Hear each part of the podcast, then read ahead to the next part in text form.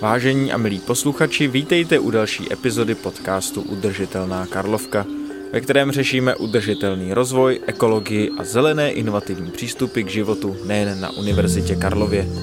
Dnes si budeme povídat s doktorkou Markétou Brown Kolovou z Centra pro otázky životního prostředí UK, která se soustředí na behaviorální vědu a zkoumá environmentální fenomény na pomezí sociologie, psychologie a ekonomie. V rozhovoru se zaměříme na faktory, které ovlivňují environmentální motivace, ale také na obtíže, které tyto motivace omezují. Pohovoříme také o zelené logistice, o sociální prestiži spojené se šetrným životním stylem, nebo také o tom, proč si někteří lidé spíše koupí Toyota Prius než jiné hybridní auto. Ze studia Campus Hybernská vám příjemný poslech přeje Filip Liška.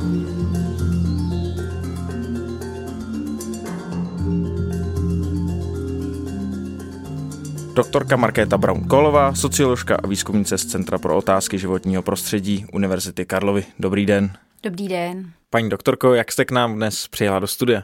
No tak já vzhledem k tomu, že bydlím vlastně kousek od vás a, eh, a pohybuju se po centru města, takže jsem přijela tramvají, mohla bych jít taky pěšky, ale a jsem zvyklá, jsem vyrostla jsem v Praze, jezdím vždycky tramvají, takže tramvají a pěšky. Když jsme u těch každodenních voleb, eh, pojďme se přesunout do toho sociologického prostředí vám blízkému.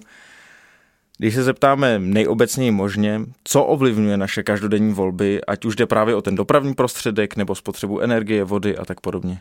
Naše každodenní chování hodně ovlivňují nějaké zvyklosti, které prostě určují, jakým způsobem se staráme o chod našich domácností, našich rodin, jak jsme zvyklí mít teplo v místnosti, co jsme zvyklí jíst. Jsou to ale taky sociální normy, to, to je vlastně, jakým způsobem se chovají lidé kolem nás. Na to my jsme velmi citliví, to vnímáme a aniž bychom si to uvědomovali, tak to naše chování velmi ovlivňuje. Zejména se jedná teda o chování lidí, na kterých nám nějak záleží. Potom jsou to samozřejmě hodnoty, v tom jsou mezi lidmi velké rozdíly, ale samozřejmě někteří lidé více hledají nějaké uspokojení a jiní se snaží žít nějaký kvalitní život a přitom třeba nepoškozovat životní prostředí a brát ohled na ostatní lidi, takže v tom se to dost liší. A, a samozřejmě naše každodenní chování hodně ovlivňují podmínky. Jo, kde bydlíme, jaká je tam vybavenost službami, jestli vůbec o tamtuť se dostaneme hromadnou dopravou, nebo jestli musíme jezdit autem, jaké jsou tam možnosti vytápění, jo, jestli tam mám přípojku plynu, a nebo jestli mi tam vede dálkové topení. Takže samozřejmě jsou to pak taky dostupné technologie, které Některé to chování dělají snažší a některé obtížnější, jejich dostupnost se v čase velmi mění, ale to je takový pohled, kterým se na to naše každodenní chování vlastně dívají lajci. My si můžeme s pomocí nějaké teorie ten pohled vlastně na to naše každodenní rozhodování trochu zjednodušit a říct, že máme na jedné straně ty strukturální podmínky a na druhé straně dalším tím, tím druhým faktorem je nějaká environmentální motivace. A k tomu se rovnou chci dostat, protože my tady budeme pracovat hodně nějakou environmentální motivací a nějakou šetrností k životnímu prostředí. Tak jak se tyto volby, jak už jste o nich, jak už jste naznačila, jak se vlastně mohou změnit v ohledu na životní prostředí? To je velmi složité, protože ta změna těch motivačních faktorů, to, na čem nám v životě záleží, eh, je velmi pomalá. Dochází spíš mezi generacemi nebo v průběhu těch velkých změn v životním cyklu, než že by k ním docházelo ze dne na den. Velké změny určitě eh, v těch životních stylech přinášejí právě některé ty technologie. A to zejména, když se některé ty technologie stanou velmi dostupné a levné. Tak není důvod spotřebovat víc, víc vody, eh, když si můžu pořídit myčku, která prostě je velmi šetrná. A pak je potřeba říct, že uh, změnu toho životního stylu přináší také různé politiky, včetně regulace. A pak samozřejmě takové náhlé změny, jako je třeba pandemie covidu. A jak se tyto motivace promítají do rozhodování zákazníků? Teď se můžeme přesunout k fenoménu zelené logistiky, například nějakého šetrného doručování zboží. Převáží tahle, mm, tahle hodnota ochrany životního prostředí i jiné faktory, jako je třeba kratší čas, nižší cena? Vliv té environmentální motivace na rozhodování jsme právě zkoumali s kolegou Janem Urbanem v projektu, který podpořil Thatcher projektu Zelená logistika. My jsme dělali takové experimenty. v kterých jsme simulovali rozhodovací situace, ve kterých si lidé vybírali tak, jak jsou vlastně zvyklí doručení zboží z internetového obchodu a ty způsoby toho doručení se lišily uh, dopravním prostředkem a odpovídajícími emisemi oxidu uhličitého, rychlostí a cenou. A zároveň jsme měřili environmentální motivaci každého toho člověka, který v tom našem experimentu, eh, který se toho experimentu účastnil.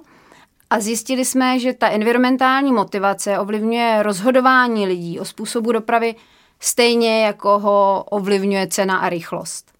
Protože z pravidla si člověk samozřejmě vybere levnější způsob dopravy a rychlejší, než dražší a pomalý. Ale zatímco lidé, kteří mají jenom slabou environmentální motivaci, tak si šetrný způsob dopravy vyberou, řekněme, v 50% případů. Tak lidé, u nich je ta motivace silná, si ho ale vyberou v 70% případů.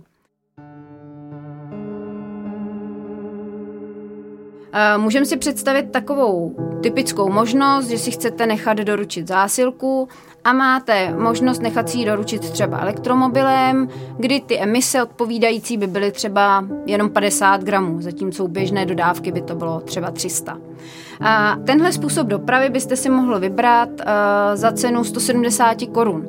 A jak už jsem říkala, tak někdo, kdo má podprůměrnou environmentální motivaci, tak z těch lidí, kteří mají podprůměrnou, si to vybere jenom 50% lidí, ale z těch lidí, kteří mají nadprůměrnou, si to vybere 70% lidí za tuhle cenu. Ale pokud bychom tu cenu zvýšili, a byla by třeba 200 korun, jak to často bývá, ty environmentální alternativy bývají dražší, tak ona nám celkově ten zájem o tenhle způsob dopravy klesne. A u těch lidí s tou podprůměrnou motivací nám klesne z těch 50, řekněme, na 35%.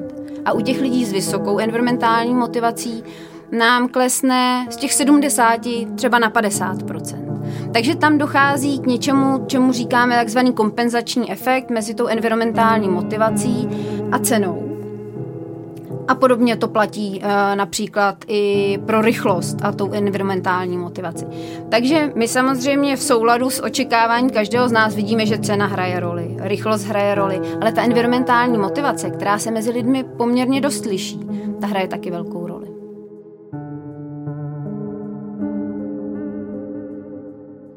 Tak je to poměrně netradiční faktor.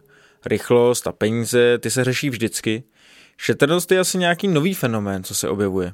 Určitě bychom uh, mohli říct, že ta environmentální motivace bude souviset s tím poznáním, které se do toho obecného povědomí dostalo někdy v 70. letech minulého století. Že naše jednání má vlastně podstatné dopady na životní prostředí a kvalitu života i lidí, který, kteří žijí velmi daleko od místa, kde ty environmentální dopady eh, vznikají.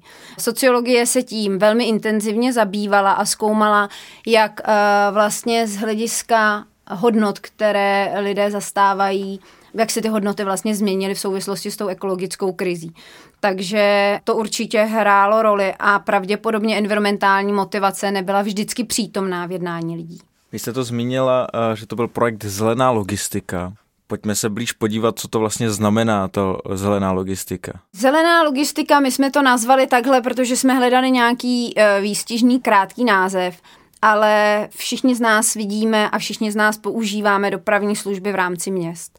Ty dopravní služby zejména v tom objemu, v kterém je jako vidíme kolem sebe, mají nezanedbatelné dopady uh, na kvalitu našeho života. Většinou si necháváme dopravovat uh, vlastně zboží, balíčky, jídlo klasickými automobily a ty produkují emise a to jak lokální, uh, lokální znečišťující látky, tak samozřejmě oxid uhličitý. A to je jenom jeden z těch dopadů. To je ten přímý environmentální dopad, ale Oni samozřejmě mají velký vliv taky na vlastně objem té dopravy. Vidíme, že ty dodávky překážejí v tom běžném provozu. Kurýři, kteří jsou prostě samozřejmě jejich zájmem je dopravovat to zboží velmi rychle, eh, moc se nezabývají tím, kde parkují. Zejména v husté zástavbě vidíme, že parkují na přechodech, na chodnících, zejména na těch uh, přechodech nebo před přechody je to velmi nebezpečné, protože přichází třeba děti, které vůbec vlastně přes ta auta nevidí.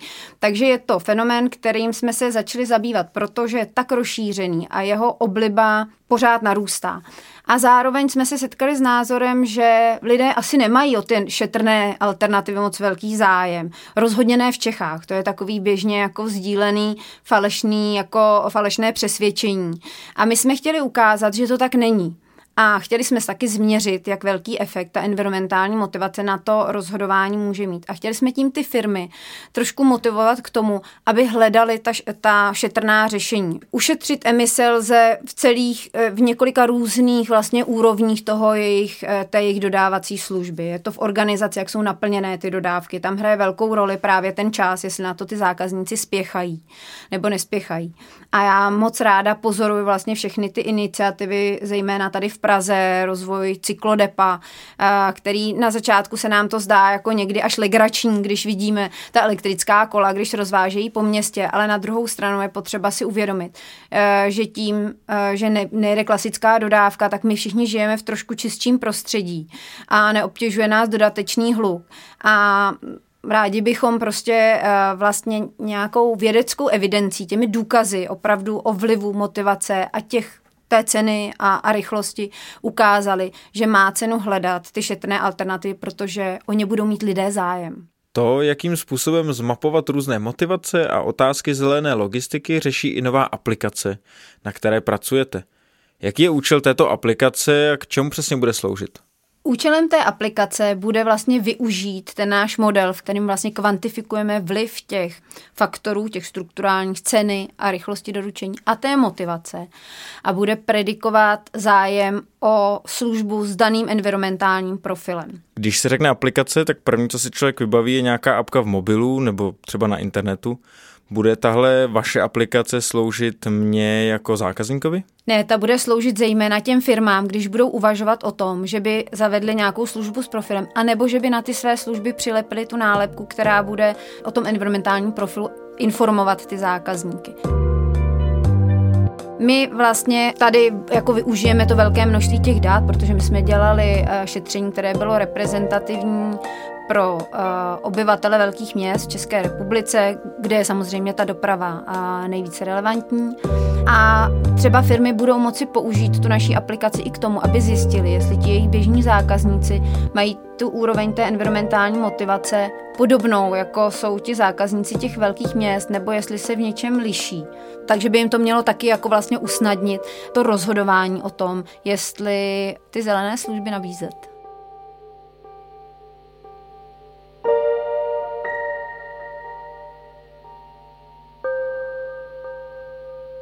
Tenhle moment se eh, přesuňme k eh, širším sociologickým aspektům a environmentální motivace. Když se zaměříme na nějaké pohyby, které se odehrávají ve společnosti, jak je vlastně ovlivňuje eh, šetrnost a šetrné chování k životnímu prostředí a může to třeba ovlivnit i společenské postavení? To šetrné chování může ovlivnit společenské postavení podstatě environmentální chování lidí nebo ohled na ostatní lidi a životní prostředí je univerzálně vnímáno pozitivně těmi lidmi, kteří eh, se na toho daného člověka eh, dívají. Eh, lidé, kteří kupují biopotraviny, používají šetrná vozidla nebo mají doma šetrné spotřebiče, tak jsou vnímáni jako morální, důvěryhodní, nesobečtí a, a schopní to jim dodává prostě společenskou prestiž a zvyšuje to jejich uh, sociální status. A důležité je si uvědomit, že sociální status těm lidem samotným přináší mm, velmi důležité benefity nebo velké přínosy. Člověkem, který má vysoký sociální statut, ostatní rádi spolupracují, nechají se jim víc ovlivnit a nebo na něj delegují nějaké uh, rozhodnutí nebo úkoly. A to platí všude jinde, stejně jako tady v České republice. Vy už jste mluvila o tom, že někteří lidé mají tu environmentální motivaci větší, někteří menší. Za prvý bych se chtěl zeptat, jestli tam existuje nějaká dělící linie, kteří ty lidé se dají odhadnout, jako že jsou spíše environmentálně motivovaní a kteří méně. A ta moje druhá otázka je, jestli to souvisí třeba s majetkem, jestli si tu environmentální motivaci v úvozovkách mohou dovolit jen ty majetnější lidé. nejdřív na tu první otázku bych odpověděla tak, že my samozřejmě vidíme, že lidé s vyšším vzděláním jsou na jednu stranu více environmentálně motivováni. Ale ona odpověď na tuhle otázku je trochu složitější, uh, protože si musíme uvědomit, uh, že styl těch vzdělaných a těch bohatých lidí je mnohem energeticky náročnější a mnohem škodlivější, uh, než je životní styl chudých lidí. Častěji létají letadlem, jezdí častěji autem, bydlí ve velkých domech, které jsou samozřejmě náročné na vytápění. Jedí hodně masa. A to je zajímavé, protože spotřeba masa vždycky roste s bohatstvím. A vyhazují víc potravin. A tenhle ten rozdíl mezi těmi bohatými a chudými platí nejen v rámci tady české společnosti, ale on samozřejmě platí i globálně. My v západním světě máme vlastně daleko méně šetrný eh, životní styl, než mají chudí lidé nebo lidé na východě. Takže když se vrátím k té původní otázce, když teda majetek možná není takovým fenoménem, tak jaké třeba jiné fenomény tam určují tu dělící linii? Vy jste mluvila o vzdělání, ale třeba nějaké úsilí nebo čas, který tomu mohou věnovat. Hraje tam roli? Já bych jenom řekla, že to úsilí a ten čas my většinou oddělujeme od té motivace, to je těch strukturálních faktorech. A to, na co vy tady narážíte, jak vlastně z člověka vychovat, nebo jak dosáhnout toho, že někdo je ohleduplnější k ostatním, bere větší ohled na životní prostředí. Jedna věc v tom je, že tam hrají roli určitě nějaké osobnostní charakteristiky. Například takový altruismus nebo prosocialita uh, má nějaké rozdělení v té populaci. A jsou lidé, kteří jsou vždycky sobečtí. A jsou lidé, kteří jsou vždycky altruističtí. A potom je velká část těch lidí, u nich se to, uh, u nich se to liší. Takže uh, asi jsou tam ty faktory, které jsou uh, individuální a které ovlivnit nemůžeme. Ale existuje i celá řada výzkumů, která uh, zkoumá vlastně výchovu v raném věku u malých dětí a snaží se vychovávat děti takovým způsobem, aby byly altruističtější nebo víc brali ohled na ostatní uh, lidi, aby se dobře cítili v přírodě a aby v přírodou si vytvořili nějaký vztah, uh, což se často dělá takovými pobytovými, zážitkovými jako aktivitami. Skautské tábory. Skautské tábory a podobně. A troufnu si říct, že v tom raném věku, kdy se vytváří vztah lidí k přírodě, tam bude velký, velký efekt na to, jakým způsobem potom jako dospělí lidé vlastně se chováme nebo čím jsme motivováni. Vy jste řekla to slovo prosocialita. Co znamená ten fenomén prosociality? Prosociální je většina pro environmentálního chování. Pokud kupuju biopotraviny, tak z vlastní kapsy zaplatím více, protože v současné době prostě biopotraviny stojí víc než e, běžné potraviny. Musím se taky často spokojit prostě s nějakou omezenou nabídkou, protože bio jahody v zimě nekoupím. Ale zároveň tím podporuji ekologické zemědělce, kteří uh, vlastně tím způsobem, jak pěstují potraviny, jak se starají o, dobytek, tak chrání biodiverzitu přispívají ke kvalitě povrchových vod, šetří půdu před erozí a dopady sucha. A to jsou všechno efekty, z kterých máme prospěch my všichni. Takže jsem to já, kdo něco obětuji tím, že si koupím biopotraviny. Ten přínos toho mají všichni. Takže v tomto ohledu je každé pro environmentální chování a pro sociální.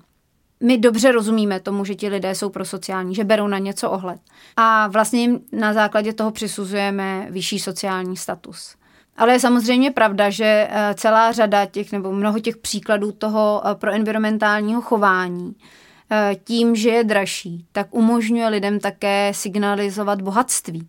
A to taky, tomu taky dobře rozumíme. To je moje hned další otázka. Vlastně jak to funguje naopak? Jak ta sociální prestiž vlastně ovlivňuje ty naše volby? Jestli si schválně koupíme tu, tu Prius, protože prostě signalizuje, že jsme šetrní a proto můžeme mít větší prestiž u ostatních lidí. K tomu existují některé hezké experimenty i některé uh, jiné studie. Kolegové ve Spojených státech třeba ukázali, že Toyota Prius, která se vizuálně tak hodně lišila uh, od těch konvenčních automobilů, mnozí říkali, že byla vlastně velmi ošklivá, tak ona vděčila za svou popularitu uh, právě schopnosti jednoznačně signalizovat, že ten, kdo ji řídí, je ohleduplný k ostatním a, šet, a, a, a k životnímu prostředí a že si taky samozřejmě může dovolit zaplatit vyšší cenu za to, aby se při dojíždění choval šetrně. Takže ta prestiž a ten ohled uh, na ten sociální status uh, jsme viděli, že v některých experimentech skutečně hraje roli a že lidé mohou být motivováni chovat se šetrně právě proto, aby ten svůj sociální status posílili. Mně právě přijde, že, jak jsme se bavili o tom majetku a tak dále, že ta environmentální motivace do určité míry je vnímána jako určitý nadstandard. Protože v momentě, kdy přijde nějaké mnohem bližší nebezpečí, ať už je to tady pandemie, nebo v současné době také třeba krize na rusko-ukrajinském území, mm-hmm takže najednou to všechno jde trochu do pozadí, že ten problém je jako vzdálenější a musíme řešit to, co je vlastně bez ohledu na ty ostatní environmentální záležitosti, které můžou být vlastně stejně eh, drastické a katastrofální. Tahle ta úvaha je zcela na místě a my jsme ji taky v, v literatuře na ten dopad pandemie na proenvironmentální chování eh, mnohokrát našli. Ano, je to tak, že jiná krize vytlačí naši environmentální motivaci a to je strašně důležité a byla to skvělá příležitost se vlastně touhle s tou otázkou zabývat a empirický zkoumat. My jsme s kolegou Janem Urbanem v Centru pro otázky životního prostředí jednu takovou studii udělali. A opravdu jsme zkoumali, eh, jak se lidé zapojovali a zase říkám do celé řady, do celé škály toho chování, které má environmentální dopady. A to proto, že ne u všeho toho chování se změnila ta obtížnost. Protože my stále si máme na výběr dvě ty, ta vysvětlení. Změnila se ta obtížnost, anebo se změnila ta motivace. A využili jsme toho, že jsme vlastně začali uh, ten výzkum té zelené logistiky dělat ještě před pandemí. A měli jsme referenční vlastně míry, eh, referenční údaje o tom, jak moc jsou lidé motivováni před pandemí. A potom jsme opakovali to, eh, ten výzkum vlastně v průběhu prvního a druhého lockdownu. A co z toho tedy vychází? No, vychází, že některé to eh, pro environmentální chování bylo méně časté. Jiné bylo zase více časté. A, ale nepozorovali jsme, že by se změnila ta proenvironmentální motivace lidí. A to je velmi důležité. My jsme zase, jak jsem mluvila tady o tom experimentu s tím výběrem toho zboží z těch obchodů, tak ten experiment jsme dělali právě i v průběhu lockdownu. A měřili jsme, jestli ten vliv té environmentální motivace na to rozhodování, to, o čem byste mluvil, že v tu chvíli by lidé dali všechno stranou a důležité by pro ně bylo jenom to, jestli to přijde rychle a jestli to bude levné. Jo, zvlášť eh, kdy pro některé lidi se stalo to doručování vlastně alternativou k chození do obchodu. No a zjistili jsme, že ta míra té environmentální motivace a její vliv na to rozhodování se v průběhu pandemie covidu nějak nezměnil.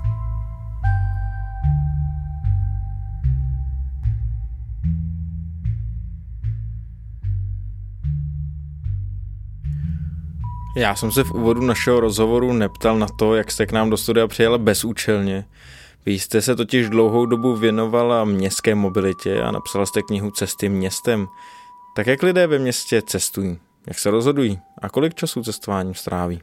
Je to zajímavé, ale v různých částech světa tráví lidé cestování vlastně velmi podobný, denně velmi podobný čas. Eh, odhaduje se, že v průměru cestujeme asi 60 až 80 minut denně. A zajímavé je, že tohle množství času se moc ne- neproměnilo ani za posledních 40 let.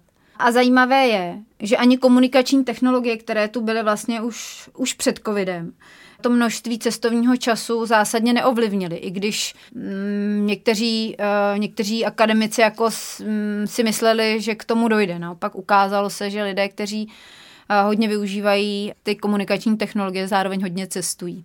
Takže je otázka, jestli něco na tom změnila pandemie covidu a jestli díky tomu, že jsme se všichni naučili pracovat z domova se svými kolegy, hovořit na dálku, učit na dálku, tak jestli to povede k tomu, že se dlouhodobě to množství času, které věnujeme na cestování, sníží.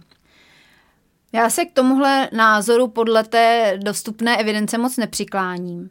Spíš dojde k tomu, co ukazují, co naznačují některé studie, že lidé ten čas, který ušetří uh, na cesty do práce, věnují zase na jiné cesty. Vlastně velmi silně vnímají, že ten čas, který je, měli vyhrazený na to cestování, uh, je vyhrazený na cestování. My jsme se, když se bavíme vůbec o tom dopadu té pandemie, tak my jsme se samozřejmě dlouho mohli eh, v českých městech chlubit tím, že máme dobrou hromadnou dopravu. a že ji velké množství lidí využívá. Tom se hodně změnilo uh, během covidu a výrazně se nám vlastně zvýšil zájem lidí o individuální způsoby dopravy. Není divu. Prostě na kole ani v automobilu se nenakazíte, zvlášť když jedete sám.